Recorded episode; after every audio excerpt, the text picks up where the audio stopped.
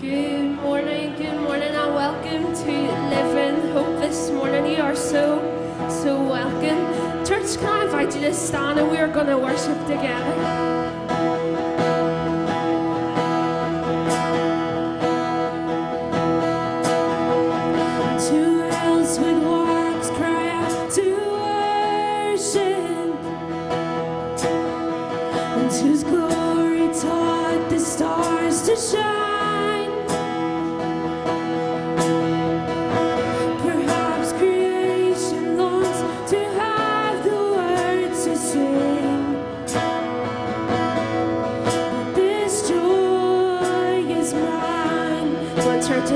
again.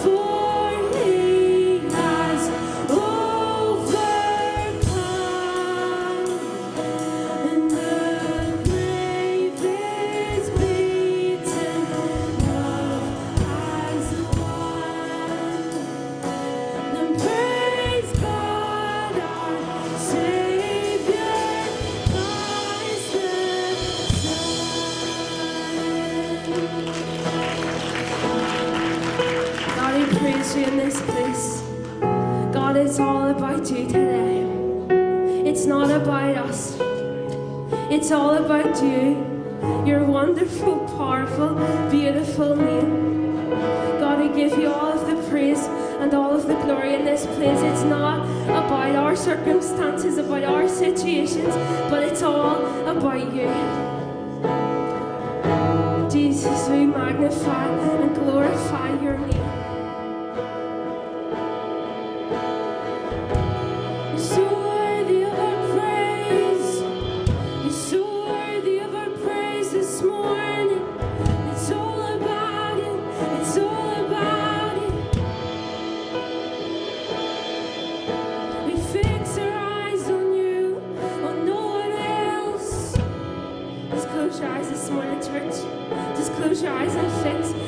Eyes on Jesus. Fix your eyes on Jesus this morning. On nothing else, no one else. Just as the music keeps playing. Just fix your eyes on Him this morning.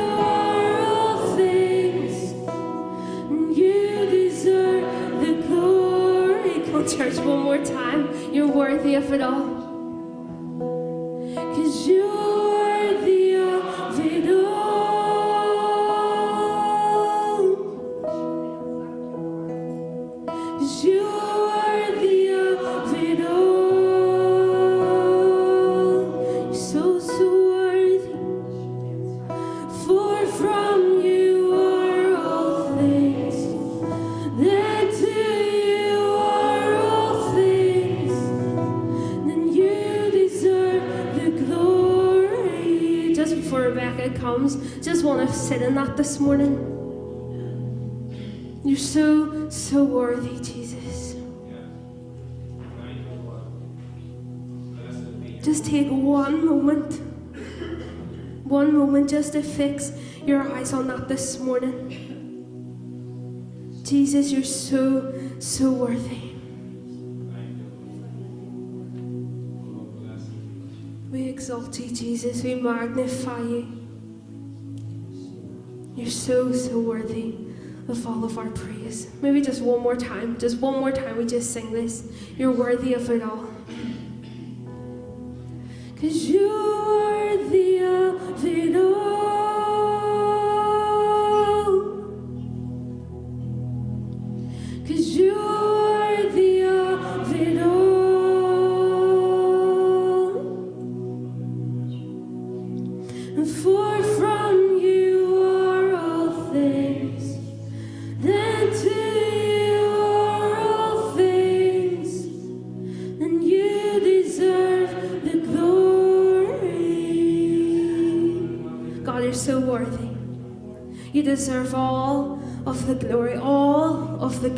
This place this morning. You're so, so worthy. In Jesus' name we pray. Amen. Amen, church. And today, as we come before the table, we want to stay in this attitude of worship, don't we? We want to stay and we just want to linger and tell God how much we love Him and how much He means us. And today, um, during the week, I was been reading um, Proverbs and I came across this really amazing proverb that just kind of really stuck out to me. And you'll get what I'm saying. It says in Proverbs 23, verse 10 to 11, Do not move an ancient landmark or enter the fields of the fatherless, for the Redeemer is strong, he'll plead their case against you. And you'll maybe wonder why I'm coming this morning to bring this verse. It says, Don't move an ancient landmark or enter the fields of the fatherless, for the Redeemer is strong and he'll plead their case against you. And when I was reading that verse during the week, it just naturally jumped out to me that God has such a care and such a concern for the fatherless. And as I got thinking, I actually got thinking of the table. I got thinking of the cross when I thought of this verse. You see, in those times, an ancient landmark was this sort of stone maker, and if you wanted to move the stone maker, you were looking to get into someone else's property. You were looking to make your own property bigger, and you were looking to basically steal from the person. So as you can see, this proverb it tells you that don't move it from people of, of a fatherless nation. So don't move it from people of the fatherless. Don't move it from people that don't have a care. Don't move it from people who don't have a protector, maybe like a strong male figure in their life that they wouldn't be able to protect. And you know, as I was reading this verse, it got me thinking of the table for this reason because as we come and as we remember Jesus this morning, we also have a Redeemer. This verse says, Don't move a neat and landmark or enter the face of the fatherless, for their Redeemer is strong. And you know, this morning we have a strong Redeemer as we come to the table this morning. The world, the word, sorry, and um, for Redeemer in Hebrew is pronounced Goel, means this powerful relative. It means this powerful relative who would protect the defenseless. And as we come to the table this morning, as we come and look at the cross, we have a great Redeemer. We have a great Redeemer who defended us, who protected us, who defended us and redeemed us from the consequences of sin, from the penalty of death. And as we come to the table this morning, that's the thought I want to bring. Job says in Job 19:25 that I know my Redeemer lives. And as we come to the table this morning, we have a great Redeemer who's our defender, who's our protector, who saved us from the consequences of sin. It says in Proverbs 23, For their Redeemer is strong, and that's for us today. Our Redeemer is strong, He pleads our case. He's won the battle for us. And as we come this morning, we can only come and worship, can't we, as we remember that, that our Redeemer is strong. He saved us from the consequences of sin. He's protected us. He's looked after us as He's cared for the fatherless. So has He cared for us this morning by sending His Son to the cross. And that's what we come to remember. It says in 1 Corinthians 11, verse 23 For I received from the Lord what I also delivered to you. That the Lord Jesus, on the same night when he was betrayed, took bread.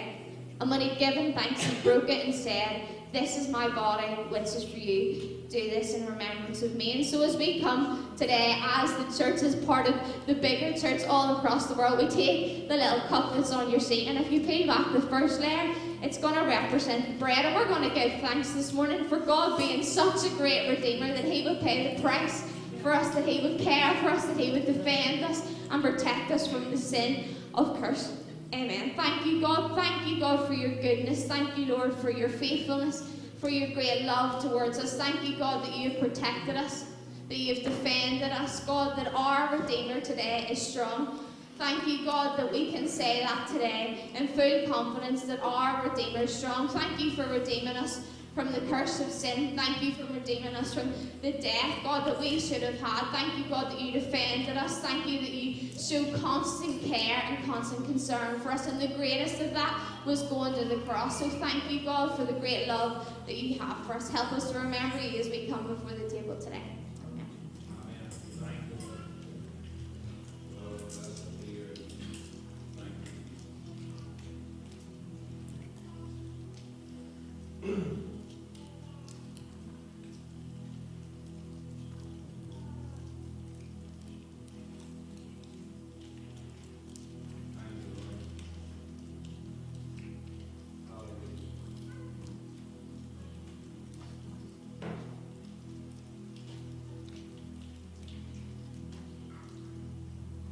Verses go on to say this.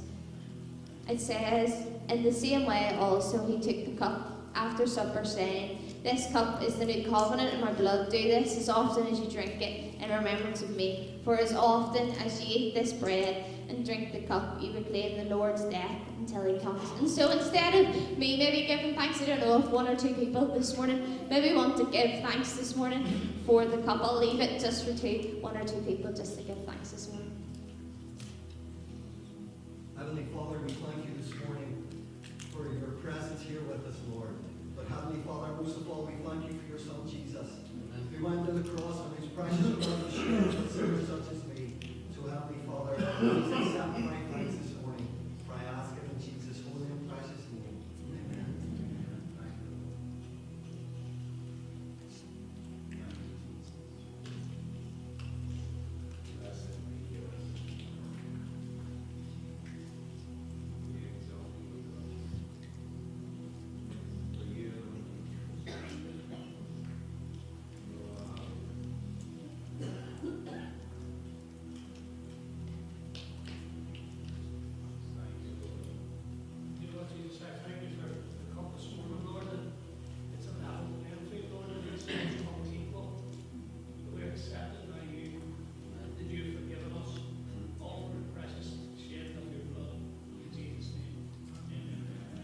So if you all want to pay back that second there, we'll take the cup together.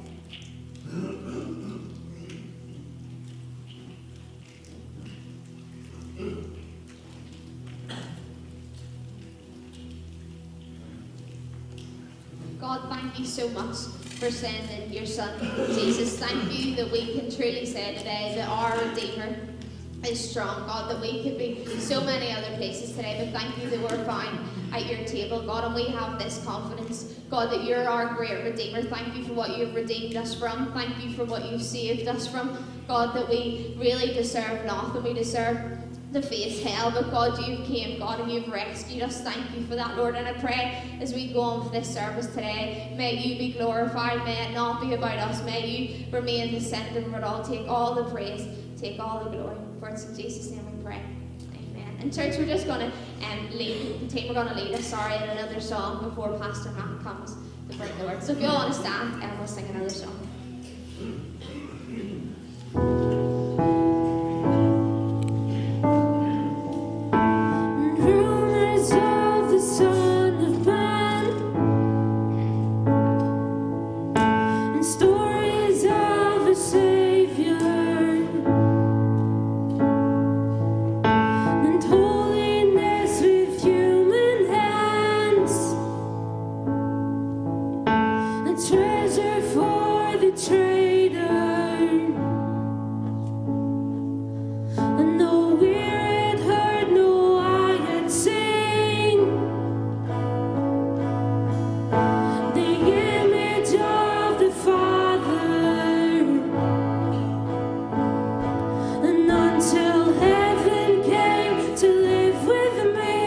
me.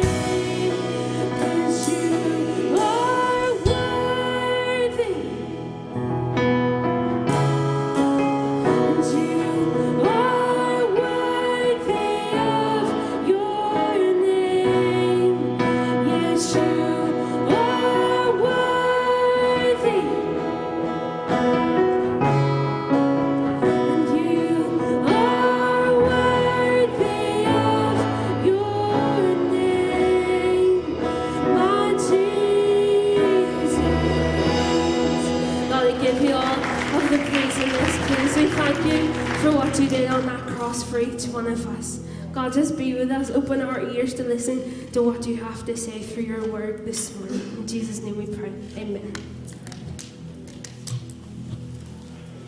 Thank you, Dean.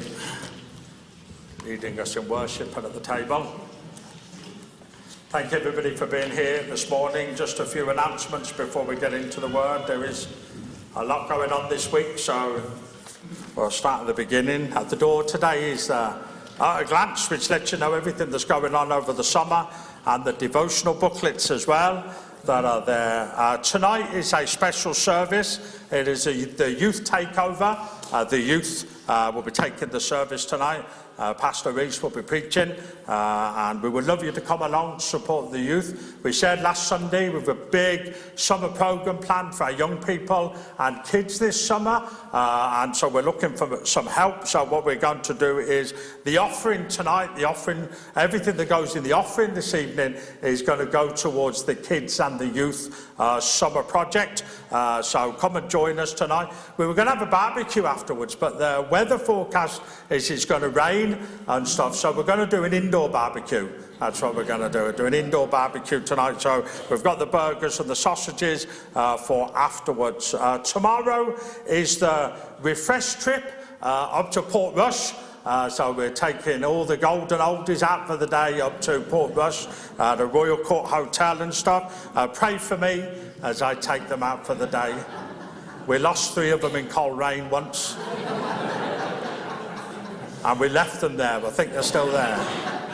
So that's tomorrow. Tomorrow night, the Alive Community Choir, who have been using our church on Monday evenings for uh, the last few months, they are putting a concert on tomorrow night uh, in the church. There's a good number of our church uh, in the choir and stuff, and so um, we would like to support this. So I know there's lots of people coming already. So it's tomorrow night at seven o'clock. I know there's a supper afterwards. I'm right, and I yep. Yep, that's good. I said that. There is a supper afterwards. The tickets are £5 and they are going to towards a charity and stuff. So please, if you're free tomorrow night, come along join the Alive Community Choir. Tuesday night is a Living Word Bible study with Tim.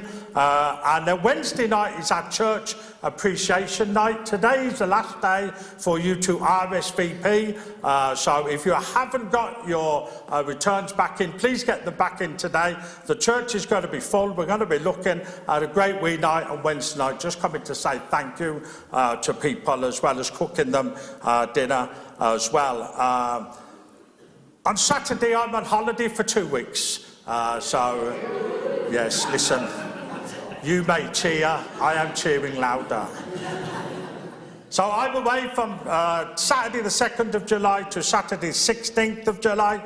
Please feel free to disturb Pastor Reese with any concerns or anything that you need dealt with and stuff. I will be back on Saturday uh, the 16th of July, so, uh, so I'm away from this Saturday. So you can torture me up to Saturday morning, but after Saturday morning, the phone will be off and you will be blocked, okay? Uh, so we'll do that. And we want to pray uh, this morning as well for just a particular situation. Um, those, most people will know a young man, Joshua, uh, has been missing for the last uh, four or five days now. Uh, he's actually Ashley Rosson's cousin. Uh, so it's obviously close to home for one of the uh, members of our family here in church and stuff. And so I just said to Ashley that we as a church uh, would pray this morning and continue uh, to pray. So I'm just going to pray uh, for this situation. Father, we come before you. Uh, Lord, we thank you even as we heard at the table, Father, how you care for us, Father. Father, in this situation here with this young man missing, Father God, we just pray today, first and foremost, Father, that he is found uh, alive, safe and well. The Father God, we pray that today as a church. We pray for his family that you would draw close to them at this time of uncertainty and be their comfort, but also be their hope as well, Father. We, we pray for Ashley, Father God, as uh, Father, she is uh, close, uh, a relative of the family, Father. The, the Father, that she would be able to say that we're praying and believing, God, that you would answer their prayers, Father, this young man would turn up safe. So, Father, we as a church pray today, Father God. We ask, Father God, that you would answer our prayers. We would ask, Father God, that you would bring this situation, Father, to a close, Father God, that he, he just would be found. That we know there are many churches praying this morning. And Father, we here at Living Hope pray and lift this situation up to you. In Jesus' name, Amen.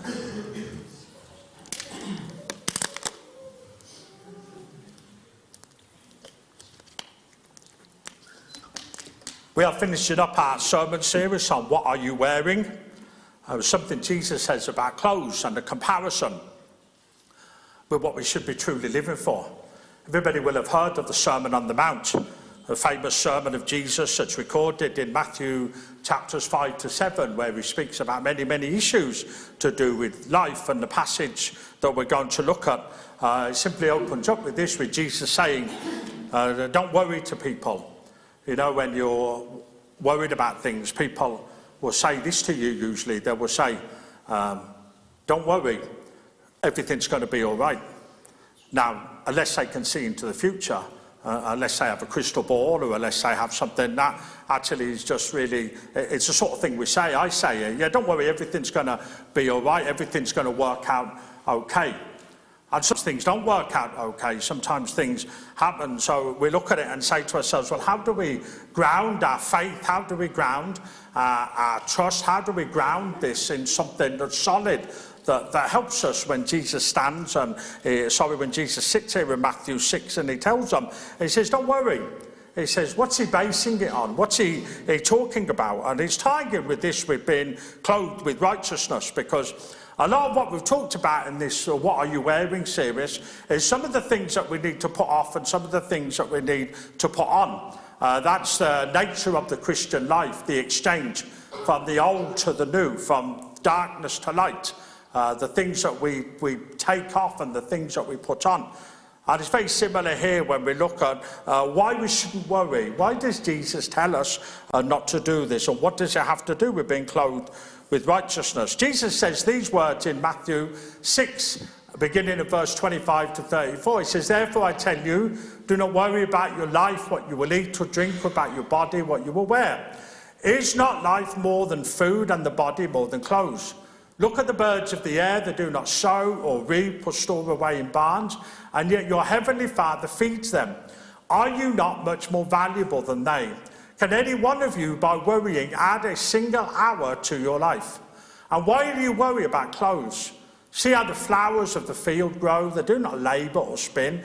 Yet I tell you that not even Solomon, in all his splendour, was dressed like one of these. If that is how God clothes the grass of the field, which is here today and tomorrow is thrown into the fire, will he not much more clothe you, you of little faith? So do not worry, saying, What shall we eat, or what shall we drink, or what shall we wear? For the pagans run after all these things, and your heavenly Father knows that you need them. But seek first his kingdom and his righteousness, and all these things will be given to you as well. Therefore, do not worry about tomorrow, for tomorrow will worry about itself. Each day has enough trouble of its own.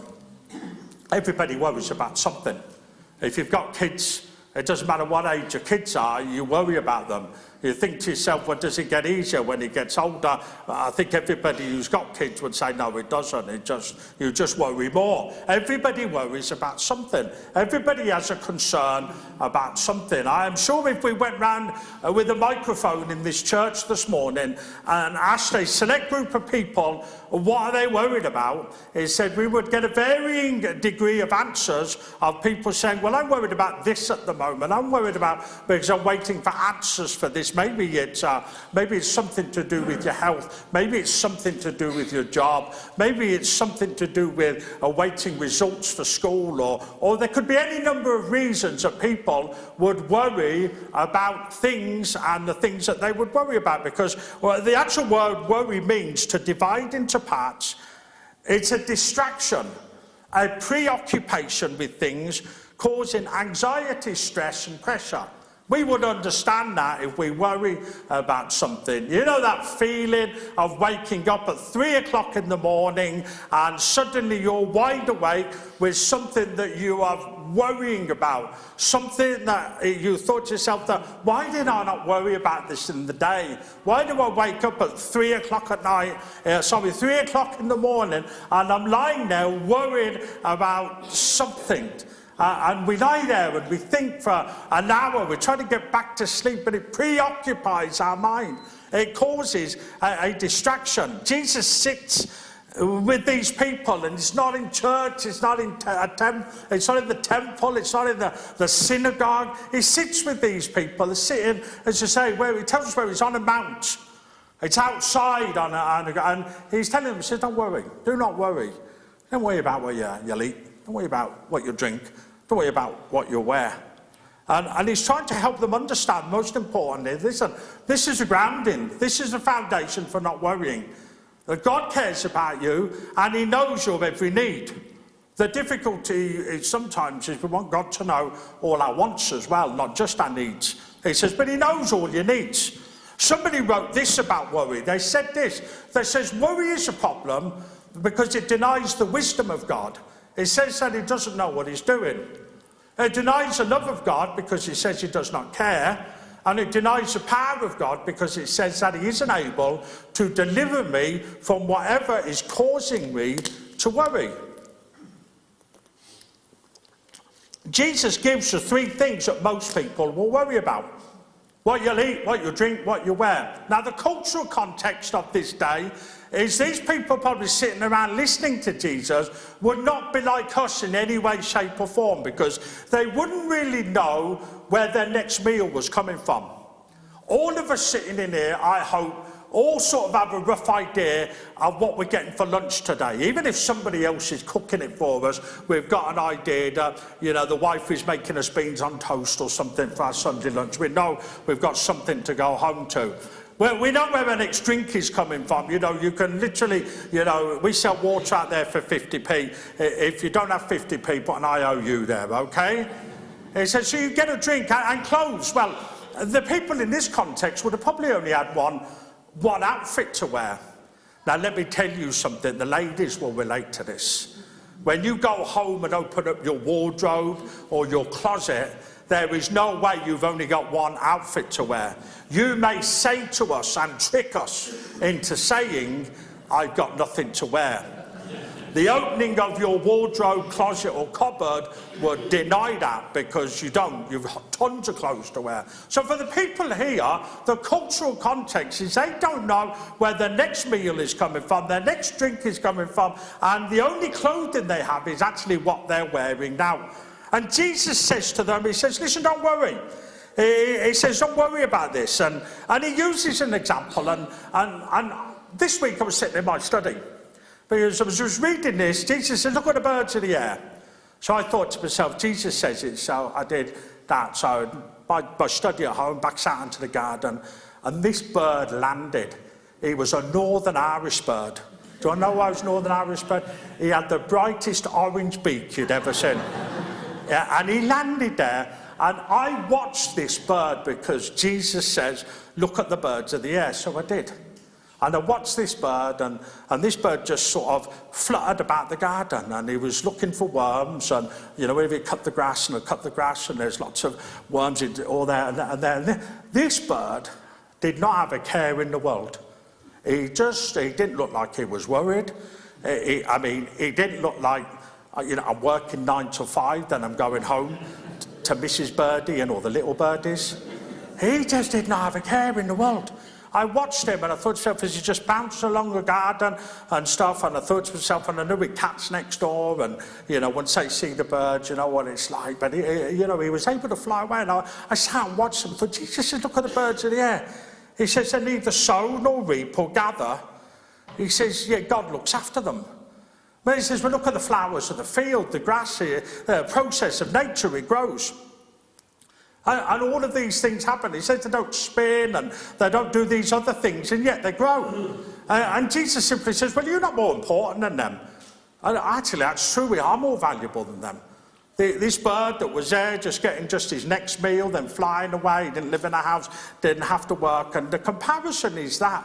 And often we don't see our value when we look at it and say, actually, that is true, isn't it? When he says, Are you not more valuable than they? And, and you see, the world runs after all of these things. Jesus says that in verse 33. Eh, And he says, and this isn't me telling you not to have nice stuff. This isn't me telling you, listen, if you've got four TVs in the house, you need to get rid of one of them. You know, this is not about the material stuff that we acquire through life. It's about us not worrying about the things that affect us because everybody worries and it causes stress and it causes us to have a preoccupation with those things that concern us. And the true element of faith is when we take the things we worry about and we put them into God's hands. Because we can't always say, don't worry, everything will be all right. What we have to say is, don't worry, God is in control. That's the thing to say. Not, don't worry, everything's going to be all right. Because if we say that, the, the world says that to itself. We don't have to say that as believers. We say, don't worry, because God's in control. Don't worry, because God sees you as more valuable than the birds and the flowers of the field. And Jesus makes four points here of why, how, why we need to deal with our worry. The first one is this, is it's actually unreasonable when we try and deal with it, some of the things that we deal with. And you've all heard of the phrase first world problems. You know, when you walk into somewhere and there's no Wi-Fi, what am I going to do? There's no Wi-Fi, you know, or we have this thing, or, or it could be anything, and we get consumed with things that matter to us that we think are important, but aren't really important. But we make them important, and that's why we stress and why we worry. Let me tell you about what happened to me last week. I, was in, I went to McDonald's last week, okay, confessing my sin. And as I pulled up to the drive through, it says there was this sign on the drive through, and I thought this summed up the way we are as the world today. I shall read it out. It says, Due to the current situation, we may experience a temporary shortage of some ingredients over the coming days. Consequently, a small number of menu items might be temporarily unavailable or ingredients may be missing. I can live with that bit, no problem. This bit gets me. We apologise in advance to any customers potentially impacted and appreciate your patience during this challenging time. Now, I've had some challenging times in my life. I, mean, I mean, you've had some challenging times in your life. The fact that I don't get tomatoes or gherkins on my burger is not a challenging time, but they have to put that. That sums that up. So I thought to myself, I'm gonna, I'm gonna test this out. So I went round to the drive-through and uh, the, the, I, I- I said to the fellow, he said, I didn't order. I wanted to find out what ingredients you're missing before I choose to make my order. And he says, we don't have any tomatoes. I pulled him through the window of the drive-through. Pulled him through. Face to face, I said to him, in this challenging time of our lives, how can you not have any tomatoes? Now we would look at that and say that's funny, and for those of you I didn't do that, I didn't do that. But the reality is, is that's often the sort of things most people get worried, stressed about. They're just small things. They're actually things that don't matter. You say to me, oh, but that doesn't matter. You know, it, it doesn't matter. But this is the element that we look at in the world today in this challenging time. The Northern Ireland Hospice is half a mile away from this uh, McDonald's. I'm sure if I drove up there and said to some of them, Are you really having a challenging time? Because down there McDonald's, they've got no tomatoes. Uh, and they're having to deal with that. It's a real problem. It says people are, you know, it's their, you know, it's they're having to use patience and everything's not getting it. Uh, and when we look at it like that, we think, hold on a second. It says actually, the things we worry about, the things we stress about, it says actually they're not really that important. They're what I would call the McDonald's having no tomato syndrome. The things that just don't really matter.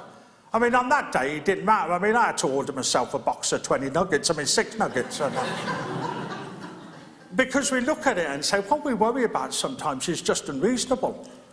You know, Jesus says, you know, uh, that he's almost saying to the people, he says, what we get consumed with is eat this, wear this, watch this.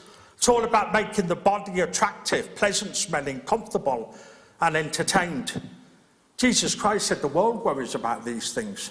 If you don't think people are consumed with material things, just watch Black Friday, the front of Tesco's or any other shop when they're selling stuff discounted and people are killing each other to get the latest television. Look at the toys at Christmas when they're only going to run out of certain things, and your precious little bear might not get the Christmas present he's asked for Santa for. And how people would kill each other in the name of Christmas just to get that. He says, Why? Because it's unreasonable. Jesus lays out the basic necessities and says, There's food, it's drink, it's what you wear. And he says this, and, and it comes on to the next thing that he says. Why does he say it? Well, because it's unnatural. Why is it unnatural? Well, we are the only creation that God has made who worries. We're the only creation who worries. You know, watch any of these nature programs, uh, the, the, you know, the, the, the, the wildebeest of the Serengeti and all of this. They don't have any worries at all. Probably except the lions, but that's not, you know, but the food chain and all of that. But they don't look worried. And we're the only creation of God who worries. We're the only ones who worry about things because we're consumed about the wrong things. You see, the birds neither sow, reap, or gather. But Christ talks about how God feeds the birds, clothes the flowers and grass, and yet we know these things happen by natural processes. Simply reflects God's control, His sovereignty. It means that God's not like a watchmaker who creates a watch and he gets all the me- mechanisms, I can't say that word, inside, and he simply allows it to run on its own and sits back in a chair. He says, We think God is like that, but he's not. He's intricately involved and interested in every aspect of our lives, as I've said many times. Last Sunday, we spoke about the hundred sheep, the ten coins, but the one son and how, how God was interested in the individual. There isn't any one of us sitting in here this morning that God is not interested in. It's unnatural for us to worry, to think, if we ever ask this question, does God care about me? That's an unnatural question. Of course He does. You are valuable to Him, more valuable than the birds of the air. He knows your every need. Uh, and Hebrews 1 verse 3 says, Christ sustains all things by His word. Everything is totally dependent upon God. He's involved in this intricate process of flowers blooming and grass gaining its colour. He says even Solomon, in all of his splendour, is not clothed as the, the, the natural world, as when we see the colours out there in nature. And, and we say, oh, well, there's an accident or it's evolution or it's that. No, there's a creator behind it. He's God the creator. See, the action of the birds, though, to feed themselves reminds us we're still responsible to work, that we should work hard. Even Paul says in 2 Thessalonians 3, verse 10, he says, the person that doesn't work shouldn't eat. Christ is not telling us to be lazy, he's telling us not to worry. You see, birds are not made in the image of God, they're not recreated in his image. We are sons and daughters of God. We are co heirs with Christ sons and daughters of His. You see, God made man His chief in creation. And what happens at the new birth is He makes us alive with His Son and He indwells within us. That's His value, that is. Uh, his value towards us is seen more importantly than what we eat and what we drink and what we wear. That Christ, His Son, died for us and the Holy Spirit dwells in us. So we're certainly more valuable than birds, flowers, and grass. But it brings us on to the third thing that he says. He says, This is, well, it's unhelpful. He asked a great question that, that we can ask this morning. Verse 27 Can any of you, by worrying, add a single hour to your life? I mean, I think it's the obvious there, isn't it? Well, if worrying achieves something, and maybe Jesus would say, listen, all your worry can be channeled into positive energy and it might change the situation. He doesn't say that. He says, Can any of you, by worrying, add a single hour to your life? Can you add anything to your life? Even physically, medically, health wise, we would know it does not benefit us physically or mentally or spiritually to worry. We carry the weight of the world on our shoulders. And you know, they tell us Research tells us that we worry about 80% of things that will never happen to us. That will never happen to us. Our fear is tied up in things that, that may never or will never happen to us. Yet we still worry. And Jesus says, He says, Can you add anything to your life? Proverbs 12, verse 25 says, Anxiety in the heart of a man brings depression. We know what it's like. We start to worry about something. It affects our entire mood and also the mood of others around us. We find ourselves down and discouraged. Worry is negative, it affects us spiritually. You see, worry accomplishes nothing, it achieves nothing, and it adds nothing.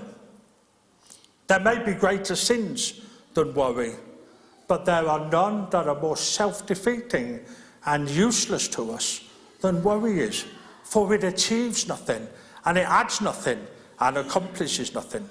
But the reality is, at times, the worry that many people have is over the material things in life. Because as the people sat here in the Sermon on the Mount and listened to what Jesus said, that's what they were dealing with. And that's what we would be dealing with as well. It's the material things. If a job is under threat, uh, uh where does the next amount of money come from? He says, what about the price of this goes up and we can't afford it? And we live in that time of uncertainty materially still. He says it doesn't matter how much money we have, we look at it and say, well, we're still dealing with the material stuff. What should we eat? What should we drink? What should we wear? And it's all tied up with worry. You see, the worry about the material things of life is rooted often in our low understanding of how we are valued before God. They don't comprehend, or we don't comprehend, how much God loves us and how much He cares for us. A great amount of our worry happens because we just don't simply understand our immense value to Him. That actually He looks after us and He takes care of us. It may happen in ways that we may not see. It may happen in ways that we might not expect. He says it may not happen in lots of different things, but he says we are valuable to him and he sees that.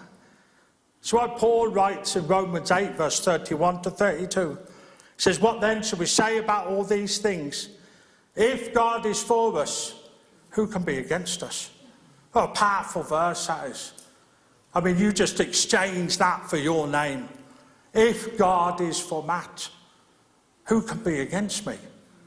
If God is, and you put your name in there, that's the, uh, the, the, the personal, that's the individual the value that God places on you and me, that whatever is happening in your life today and whatever is going on in your life today, that God is for you. So it causes us not to say, listen, don't worry, everything will be all right. It causes us to say, don't worry, God is in control. And when we know that God is in control, it increases our faith, believing not that just everything will be all right, it's not a case of everybody gets healed and everybody gets better and everybody gets everything they pray for. That does not happen. What does happen is this. We get a certainty that God knows what He's doing and He's in control of our life because we're not one of the hundred and we're not one of the ten, we're the one of the one. The interested in the value of you and me as an individual. That's what we do. And so we come and we say, well, the fourth thing we see, well, it's unnecessary. Because we've said already, God values you, He clothes you, He feeds you, He provides for you, and He knows your need. So we look at it and say it's unnecessarily. What does worry add to this when we read those things about what God does for us? That He feeds us and protects us and He, he values us and He knows our needs. It's like Isaiah 26, verse 3 You keep Him in perfect peace, whose mind is stayed on you. Stayed is just focused. You keep Him in perfect peace, whose mind is focused on you. It says, This is so true. I made all of this out of nothing. Trust me, I can take care of you. How true is that? I made all this out of nothing. Trust me, I can take care of you. But Jesus reminds us of something here because it's not just about living for the present day. We come to the conclusion of the series that we're doing uh, because uh, Jesus doesn't tell them not to worry. He almost gives them the reason why you shouldn't worry because he tells them what they need to do. He says, Well, seek his kingdom and seek his righteousness. Jesus doesn't just tell them to stop worrying, he tells them to replace that worry with a concern for the kingdom of God. See, a habit or a passion can only be given up for a greater habit or passion. Almost like a saying, let us stop worrying about what we'll eat, what we'll drink, what we'll wear, what we're saving up for, what's the stuff that we really want. We exchange it for seeking his kingdom and his righteousness. And that's. Jesus doesn't say, seek his kingdom and his righteousness and we'll take all that away from you. Yet he says, this will be added unto you. He's asking us about our priorities. He's asking us about the first place. He's asking us about the lordship in our life. And he's simply saying, Seek these, and all these things will be added unto you. He's telling us what to take off, but he's telling us what to put on. What are we putting on? The seeking of his kingdom and his righteousness. Said, If we do these things, because to seek is to be continually absorbed in a search for something a diligent effort to, to obtain something.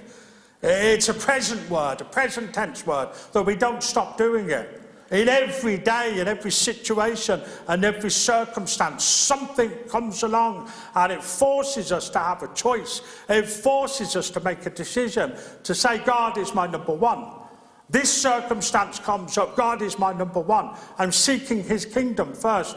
I'm putting on his kingdom and his righteousness first.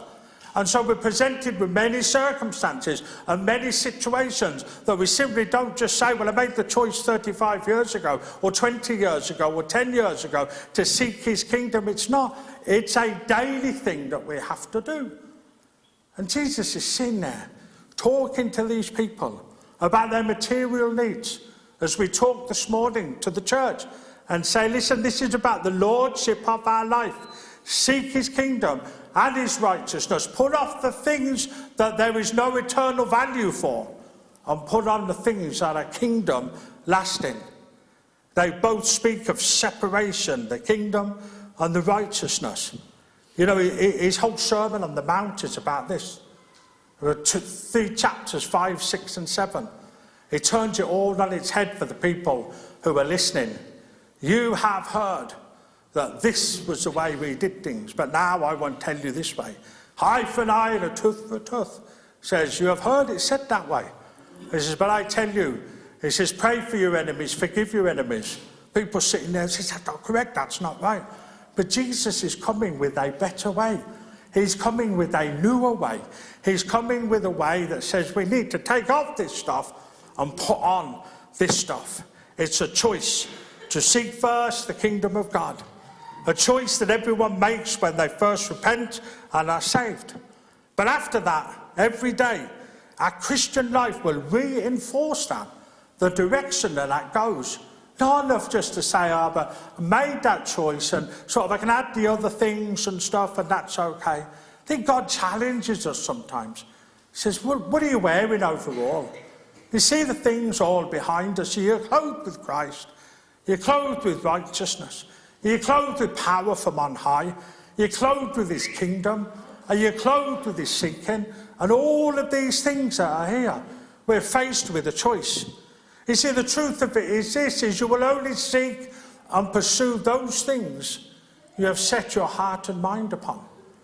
You will not drift into this, as I keep saying, with so many spiritual things. It's not waiting for the moment you'll just float into this or drift into this. We set our mind to seek and pursue those things you have set your heart and mind upon. See, the best Christian living comes from minds that are focused on heavenly things, the kingdom. Jesus is not saying ignore everything that goes on down here, but he's saying make it your priority because I do believe at times we would worry less if we actually said that some of the things that we were worried about and concerned about, that we would put into his hands not believing that everything would be all right, but that everything would be in, God would be in control of everything that would happen.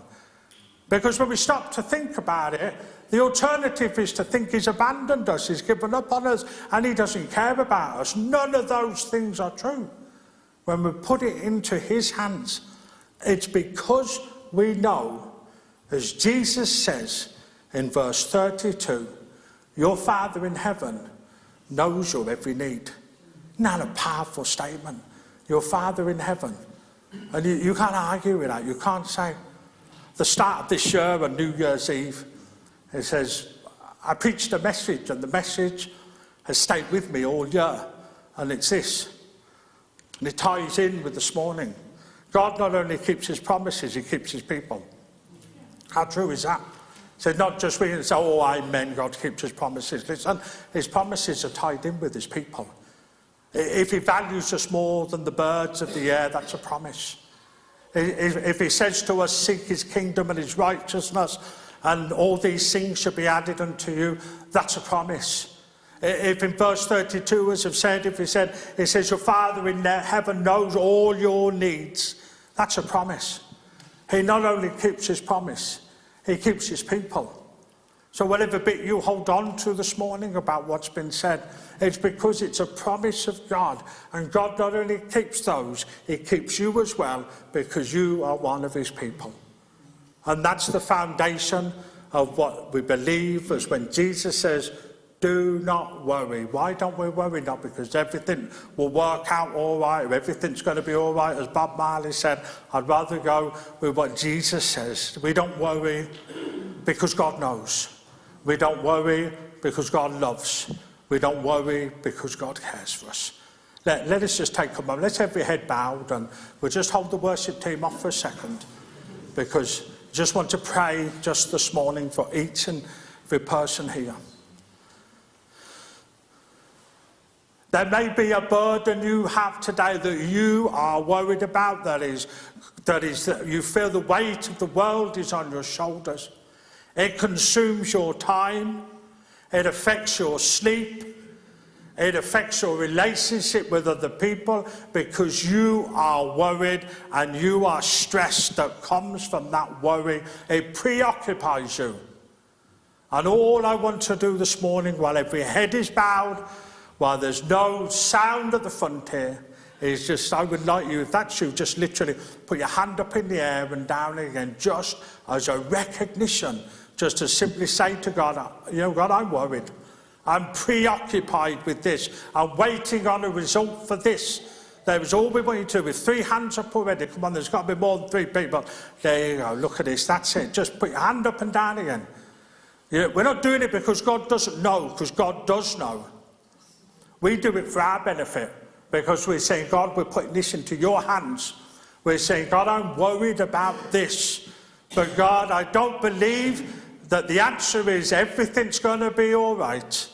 The answer is that you are in control because you love me, you care for me. I am more valuable to you than the birds. And we build our foundation on that. Let me just pray just as the team comes up and leads us in a final song. Father God, we pray for those hands raised today. Father God, there is no power in our prayers, only the one that we are praying to.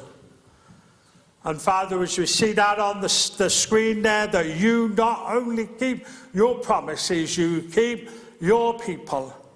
And for those who have lifted their hands into the air, just as a, uh, as a representation of something that they are worried about. We pray for them today. We ask that you would lift that burden of worry from them, Lord.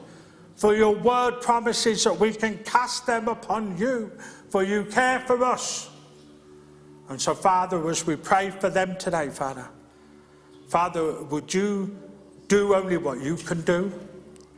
Would you, Father, work it out only as you can? The Father, that we know that you are in control so, Father, whatever way it works out, Lord, we trust you because you are God and we are not. And so we stand on that foundation today that God, that you are the one that hears us and sees us and provides for us and loves us and knows our every need. And for that this morning, we say amen and thank you. Amen. Amen. Church, stand and respond to what's been said this morning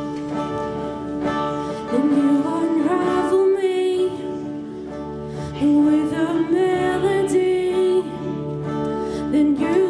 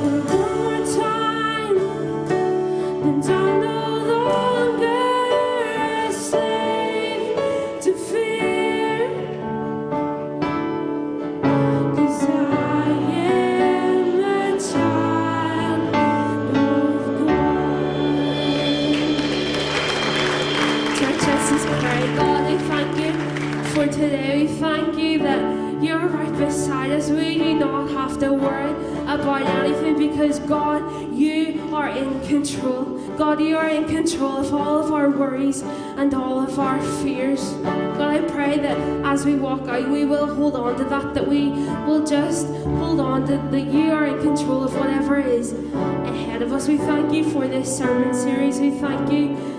We just thank you that we have learned so much about being clothed and what that means, God. And we just say thank you for who you are. In Jesus' name we pray. Amen.